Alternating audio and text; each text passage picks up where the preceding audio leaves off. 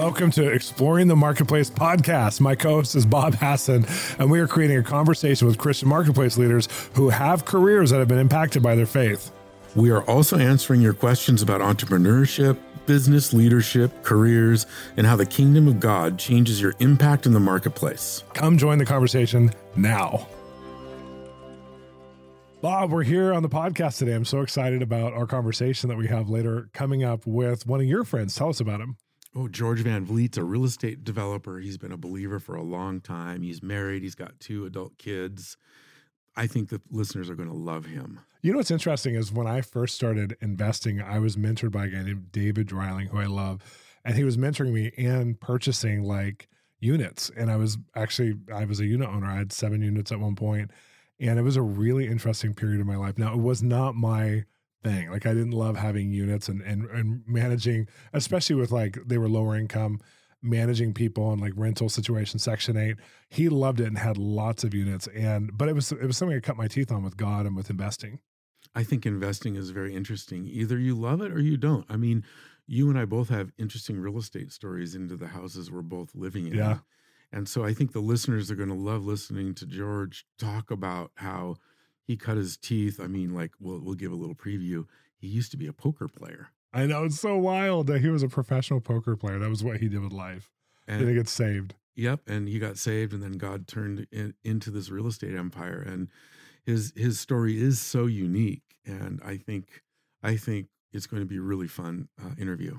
Well, it's interesting for you because you started 40 years ago as a painter. Did you ever have any other careers or any other jobs?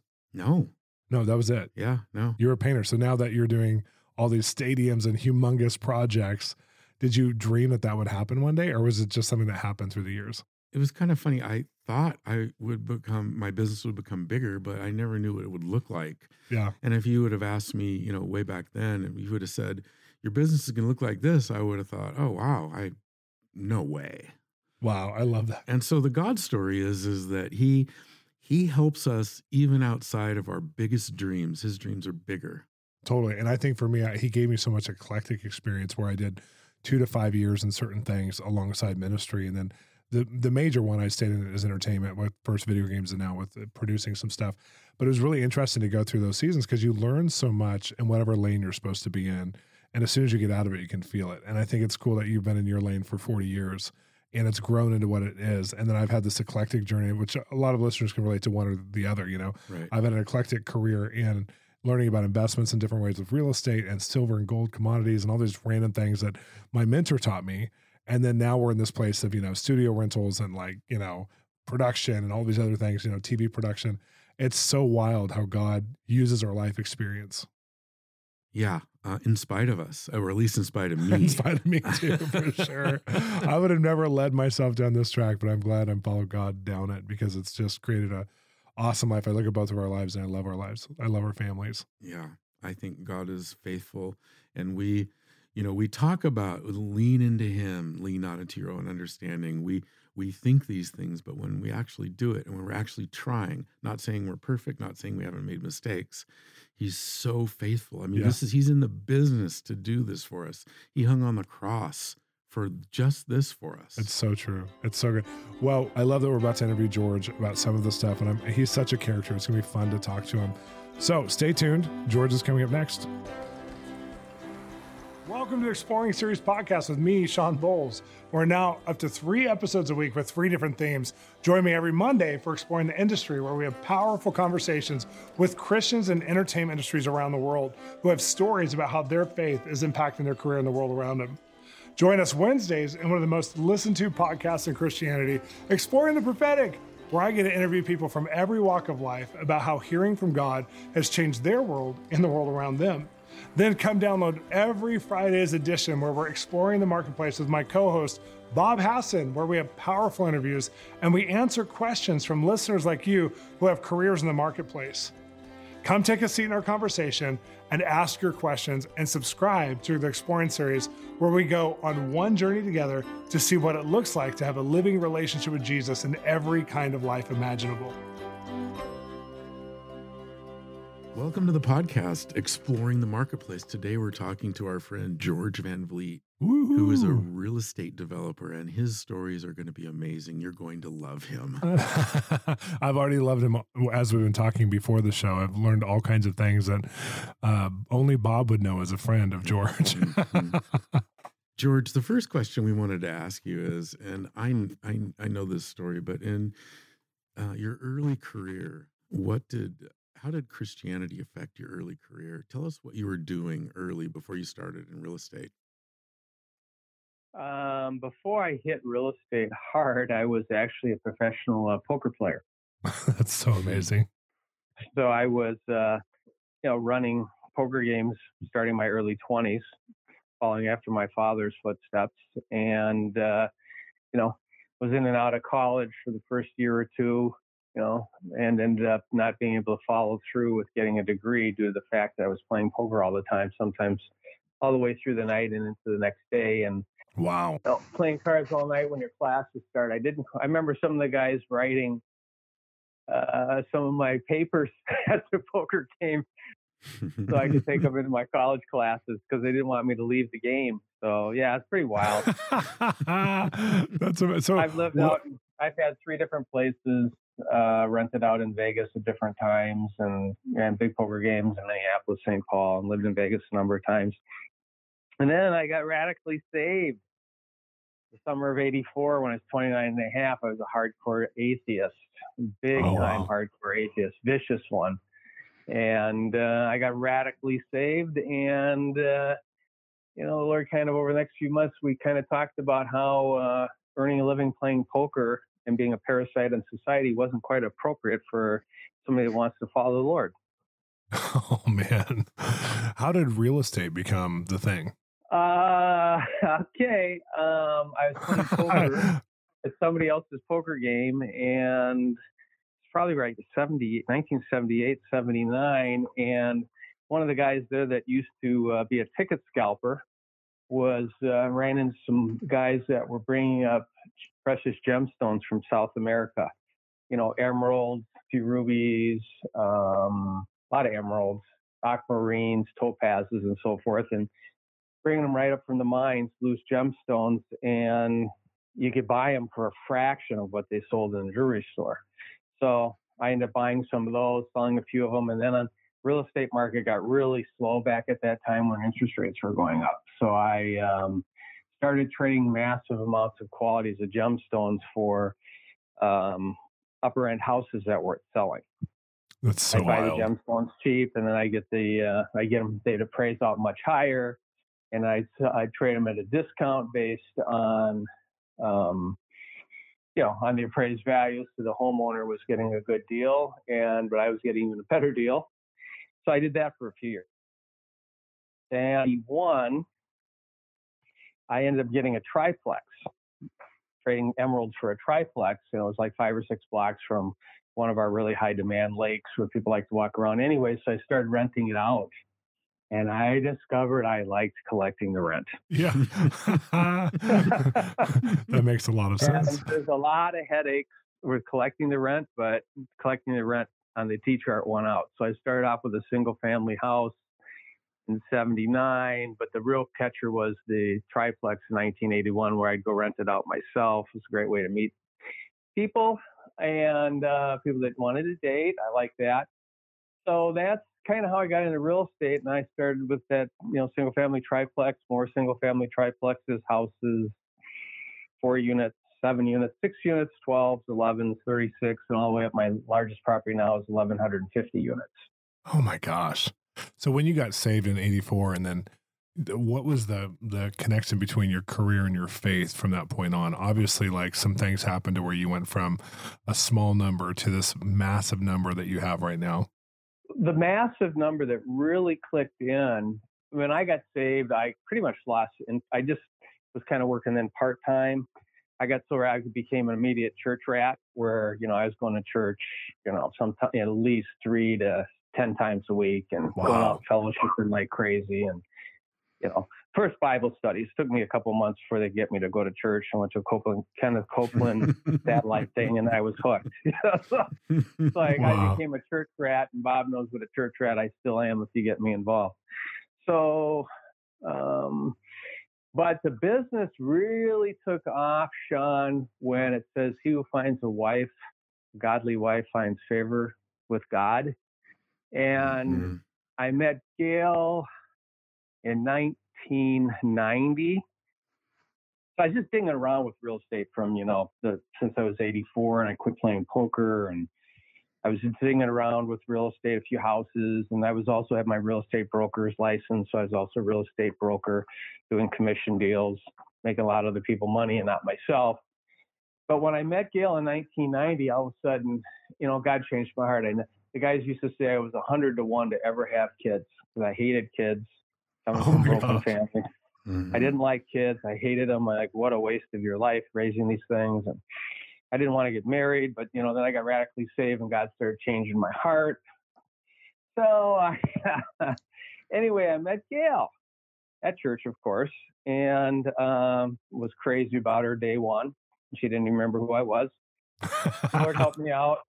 Lord helped set me up on that date, and uh, that's another whole story. And as soon as I, Gail and I got serious, we were married in seven and a half months after our first date. Wow. I, mm. when I got engaged in two and a half months, I mean, I all of a sudden didn't want her to work because she was older than me and she's 38. And we wanted to see if we could get some kids in real quick because of her age. Wow. And all of a sudden I became turbocharged at work. And we, I remember we would sit there and we didn't have two, two nickels to rub together. I was pretty much broke because I hadn't played cards in years. And so I pretty much was broke. And she was bankrupt from a bad marriage before. And I remember we would start real, working on real estate deals. I was working on getting very motivated, and she would, I mean, we would pray like wild comanches for these deals. And wow. the favor of God and the supernatural hookups just came I mean, I've done over 15,000 units now. I never had a mentor. I was the oldest Van Vliet when I was 25. Did this, you know, not, nobody in the family had done real estate before, so I'm all self-taught. And the miracles and the supernatural favor, nobody would even believe it. George, um, you know, I know your story, but tell us about um, a, a, miracle that happened. You told me about a World War II vet that that helped you, and but I don't know anyone who hears the Lord's voice as as clearly as you do. And so, talk to us about within the real estate business, hearing the Lord's voice, and then uh, Him doing a miracle. Well, there's I, I wouldn't know where to begin. Uh, when you're talking about is Benny Rossman, a real cantankerous, foul mouth uh, old Jewish guy. Uh, had a couple of had a bunch of apartments, and he was just a horrible operator. He was so cheap he wouldn't put any money into it. So eventually, he didn't replace the roofs, and I mean the properties in were really bad repair. And um, I mean, some of the roofs were caving in. It it was just looked like bombed out Beirut. So he and the, the properties, the, the numbers were so bad that you couldn't get a bank to give you a mortgage. So people wanted to buy the property, but he, he kept saying, I want cash. I want cash. You can get a mortgage. And nobody could get a mortgage. The banks would look at the property and they'd run for the hills. They'd be too scared to lend on it. Hmm. so I met with Benny and I didn't have, I mean, I had a couple small properties and not any real money. I met with Benny. We had lunch a couple times, and I listened to his stories and war stories, and he took a hankering to me, which a lot of guys did for some reason back then. And uh, lo and behold, he said, "Ah, you know, George, I wouldn't normally do this, but I think I'll finance the property for you. Mm. You oh buy gosh. it on a contract, seller financing, and he ended up selling it to me for less than five percent down, which is something. I think it the was favor of God. And of course, he says, I'll sell it to you for 50 grand. Can you come up with 50 grand? And, you know, I think the property is well over a million bucks. and I said, yeah, I think so. I, of course, I didn't have five grand. So then I had to run around and get partners and raise the money and get favor there and just crazy. And so he ended up financing that deal. We made a killing on that, 109 unit. Then he had a 310 unit that I really wanted. That's another whole story. When I was in that years before, and one of the sisters at church was having a dinner party, singles dinner party over at her place, and she lived in this 310 unit, and it was in such horrible repair. But it had vaulted three store, the, the third floor units had vaulted ceilings. It was really a cool property. It had so much potential. And I remember my roommate rebuking me because I was walking around, going, "Man, has this got potential? Six blocks from a lake. I mean, this could be stuff. And I'd really like to love. I'd really like to buy this someday." And just man, I'd, I'd office out here myself and turn this baby around. It's just like a diamond in the rough. And my roommate Bobby Guy rebuked me. He said, "George, you're just so crazy. That would never oh, happen. You're such a dreamer. You sit around on the phone all day long, just sitting in your office calling and talking. This is not going to happen. You're broke. you don't have any money." Hmm. I said, "I know, but this deal's got so much potential." So then I had meeting Benny Rossman. He sold me his 109 units. And then um, a couple, of, he wouldn't sell me the 310, but eventually he liked what we did at the 109 unit so well that um, he says, I'll let you buy in. I'll finance you again with like four or 5% down. But here's what you got to do. You've got to allow me to buy back in a new partnership because I know how much money you're going to make. Oh, wow. Because he owned it, but I think he only owned 20, 25% of it. So he sold the whole partnership to me, but then he bought back in for the same, you know, roughly the same ownership. And then you blessed him.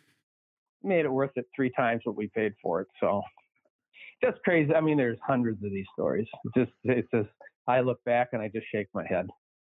That's so cool. I love the the favor thread that is coming through just as far as like, you know, being filled with opportunities that you didn't create yourself, that you're just walked with God. And this is such a, do, do you have like a story of like when his voice kind of interrupted your life and something happened because, you know, it was a yeah, divine the interruption? the night I got saved. That's a good one. I was a total atheist, and what do you, I like? I like to tell guys. I look at I was a hardcore atheist, like my dad. I said, "What are you going to do when all of a sudden God shows up and talks to you? Says I'm here." wow. what are you going to do? You go, "Oops." He says, "Yeah, but the good." he says, "But the good news is, I got a really. I, let me tell you the deal I got for you." And I heard the deal. I'm like, "Who wouldn't take this?" All oh this love, you're gonna bless me, and you know, yeah, there'll be some trials and tribulations, but you're gonna. I mean, uh, I, the guy told me what the deal I'm gonna get. I'm like, who am I? Why would pass on this? so I said, I'm in. That is well, especially when the revelation comes out strong. I mean, it's like when you really know that you know you're going from from zero belief to all of a sudden an encounter. I think that's just such a huge thing that, you know, sounds like it's been a leading of your life. I was reading just through our notes together, and I was uh, just, you know, Bob had asked, "Is there anything uh, story of redemption or of how God fixed it?" And you talked about in a time of recession, your credit got destroyed, and God sent you a partner who's willing to sign up with new projects. Oh yeah, I've been through a lot of real estate cycles. You know, where, you know, starting there was one, the big one with the Great Recession. No, I'm sorry, with the um, not the Great Recession, RTC bailout yeah. You know, every, everything crashed. And then, you know, the Great Recession just recently. And what happens is some of your properties just take huge hits financially. They just drop a lot. And what happens is um, sometimes, unfortunately, these properties can go from making money to losing a million dollars or more a year in negative cash flow. Wow. So you go to the bank, and sometimes the bank is reasonable and rewrites the loan with you. And sometimes they're not reasonable and you don't have the money and your partners refuse to put up the money. So, you know, other option but to, to give them the keys, which is was very painful for me to do, but just had to be done. But wow. the Lord was again was was very faithful because when people, some investors looked at my track record of have, being insanely profitable with my Holy Ghost model, made so much money. They said, sure, we'll say, yeah. You know, we saw you, you gave it back, but that was after you refinanced it and made millions in profit. So I would go ahead and do that. And um, when they went back and to reestablish myself, I've had somebody else said, I'll partner up with you, George. Give me, let me buy in for 20% of the deal and I'll sign on the mortgages and you can reestablish yourself that way. So I did a bunch of those wow. during the Great Recession. And then George. we had so much incredible um, success during the Great Recession. The banks came running back to me. That's awesome. Uh, yeah, after your credit got repaired, George, there's one thing that you mentioned kind of in passing. Well, it's not that- my personal credit. My personal credit was very high. It was just, you know, your reputation, the businesses, you gave some back. But then again, virtually everybody did during the Great Recession. So Yeah. it wasn't like it was just me. It's like virtually everybody did. Yep. understand. You mentioned something in passing about you never had a mentor. And what I'd like to talk about, just as we close, is the fact that you have become a mentor to so many young men in the church.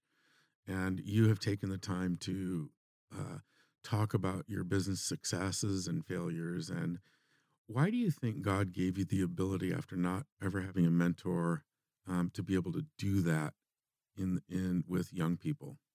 Empathy. Mm. It's Mhm. when when I have guys sitting down, mostly guys, and now that I'm married, I, I can't, you know, I can't counsel women anymore, and so it's mostly men.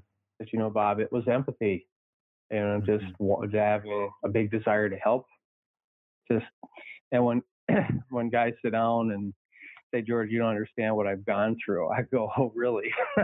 yeah. Probably living in seven or eight different family units by the time you're in seventh or eighth grade, you know. Wow. So I said, really, multiple foster homes. So I don't know. I've been, I'd had such a tough life that um, I just have amazing amount of empathy, and the Lord just supernaturally, when I hit, I hear what they're going through. He just kind of, as you know, Bob, just gives me things to tell them. it's like I Mhm. keep getting these words of knowledge and words of wisdom for people uh, that are just right from the throne room, and it's So really good. cool watching. Really cool doing that. It's my favorite thing to do. I just love how God took your life and recreated his drive in you, even for your marriage, your kids, your you know, your whole business and and now pouring into so many people all these years and helping them to really overcome and have courage and be brave in Mhm. their relationship with God. And so thank you so much, George, for being on today. It's been delightful for real. And Mhm. stay tuned for Bob and I, who are going to answer your questions next. Everything we're doing with our podcast is made possible by our incredible partners and financial contributors to our ministry. They are helping us to bring the equipment, to upgrade everything we're doing, to have the time and space to do this. It's a free offering we give to you. Maybe you're listening in your shower, maybe you're listening in your car, your workout. Well, I want to continue to do this. I want to continue to have these incredible guests tell their prophetic process of how God's spoken to them so you can get a vision of how God speaks to you. And also so that other people all around the world can have this resource at their fingertips from their smart device, their computer, their YouTube, whatever they have, that they will have this this incredible resource. So go on the partnership journey with us. As a partner, you're going to receive an email and communication every month from us. We resource you with a partnership page that has literally dozens and dozens of messages that only of our partners have. We also have partnership co- contribution back to you where we actually give resources. You guys get stuff first. Usually at Christmas time, we have a new book come out. You guys get it before everybody else and you get it signed. I love our partnership program. I love being on the journey with our partners because they are some of our they're a team, they're our family. They're the ones who are contributing to make this happen. Come be a partner today. Go to bolzministries.com under giving and membership, and you will become a partner. Now we're on to one of my favorite parts because we get to hear questions from you, our listening audience. And this is from who, Bob? This is from Kathy from New Zealand. My name's Kathy, and I'm just uh, phoning from New Zealand and just wondering if you could help me. I've got a question. I, I'm a sales rep traveling around New Zealand. I do the whole of the North Island, and I see a lot of people every day in my job. And um, yeah, I'm just wondering what your advice would be to me on how to reach those people. I'm always a bit feel a bit shy about asking to pray for them. And usually I don't have a lot of time with them, just a few minutes while I'm showing them products and then I leave. But I usually pray for people before I go in. And I'm, when I'm on the road, I'm praying for customers and, and that sort of thing. But um, yeah, I'd appreciate any tips or advice you have for me. Thanks, Shawn. I love your show. Keep up the good work. Kathy, it's a great question. And all of us, obviously, if you're in the marketplace, it's going to be a different answer depending on what kind of marketplace you're in. And you are in a sales job. So you get a few minutes with people. And it just depends on, like in the entertainment industry where I'm involved with, uh, if we bring faith on set or into the environment in a really strong way, other than to pray or something, a lot of times you actually get discounted or you can't work there anymore because it's considered one of those, you know, it's cancel culture. it's considered one of those things. We're here for a job. That's what we're here for. Don't bring another agenda. Don't bring multi level marketing. Don't bring your faith. Don't bring anything else. You could be a person of faith, but don't bring it. So it's like it's different for each environment you go into. But that doesn't mean if I'm one on one with an actor or producer, director, whoever, that I can't share something. And I have many times. So for you who gets these moments with people, there's no straight answer. You're going to have to ask Holy Spirit each time, even before you go into it, like, what God, uh, can you make the most of the day and help me to make the most of every opportunity? Like it says in Galatians, make the most of every opportunity. And that's what I'm praying all the time. Like, God, let my time be significant. Now, that doesn't mean you should have a performance to make an overtly spiritual encounter happen because sometimes you can violate something that's even greater, which is someone just seeing an amazing person who has integrity, who's sharing with them. Maybe they've had 20 bad interactions that week and you're a light and it actually makes them curious. So the next time they meet with you, they'll ask you about something. Or maybe it's just, you know, a matter of representing the company or maybe it's your company or someone else's that you didn't say. And being a witness and a light of what it is to be a Christian in a company. So you create um, your your conversation about Christianity is like through a thousand interactions, and then people start to take notice. Maybe it's not that person that you'd have a necessarily a divine prophetic moment with on the road, but it's the employees you work with or the other people you're working for. And those are the things we have to consider is that most Christians are told your workplace is part of your ministry environment. But if you allow ministry into an environment where it's hostile or not allowed, you can actually violate the culture of whatever you're working in. I'm not talking about your Christianity itself, but when you're trying to evangelize, when you have another agenda than the actual working agenda itself. So I just want to encourage you, just pray, be led by the Holy Spirit. I know you're already doing it. Just ask him for more, ask him for more opportunities. If you're saying, God, I want to see radical things happen, he's listening to you and he'll make them happen. Oh, Shawn, that's such a beautiful answer. Kathy, I uh, go and in my business, I meet people, and sometimes I have a short time, or sometimes I have a longer time. But why don't you try this experiment? When you begin the morning, why don't you ask God to give you a divine appointment? I don't know if you're seeing six or 10 or 20 people a day, and I don't know how long your short time is, but be aware in your heart when you're talking to people and take cues from people. Ask the Holy Spirit to give you discernment and wait for somebody to ask you a question that would lead um, them to the Lord. So I'm not saying evangelize them, I'm saying have compassion. And when somebody says, my my my sick aunt is dying you could say something simply like oh i'll pray for them i'm really sorry yeah and that would give you the ability to start having encounters in your work without um, getting out of your comfort zone because i can tell you have a really really neat heart uh, for the lord yeah and i'm going to say we love new zealand i found out that we're one of the top christian podcasts in new zealand every week so wow. we have a lot of you listening we love you guys. Keep listening. So I hope that helps. Thanks you guys Thanks. today for the questions and answers. Please ask your questions to us again by going to www.bolzministries.com. We'd love to hear from you. Thanks for listening to the Exploring the Marketplace podcast, part of the Exploring podcast series. If you enjoyed today's episode, please consider subscribing or even rating and reviewing so that more people can connect to us. Also, we'd love to be part of your spiritual journey, and we have amazing resources at our website, www.bolzministries.com, B O L Z ministries.com, including other free media, TV shows, books, and even an ongoing mentoring online platform. See you there.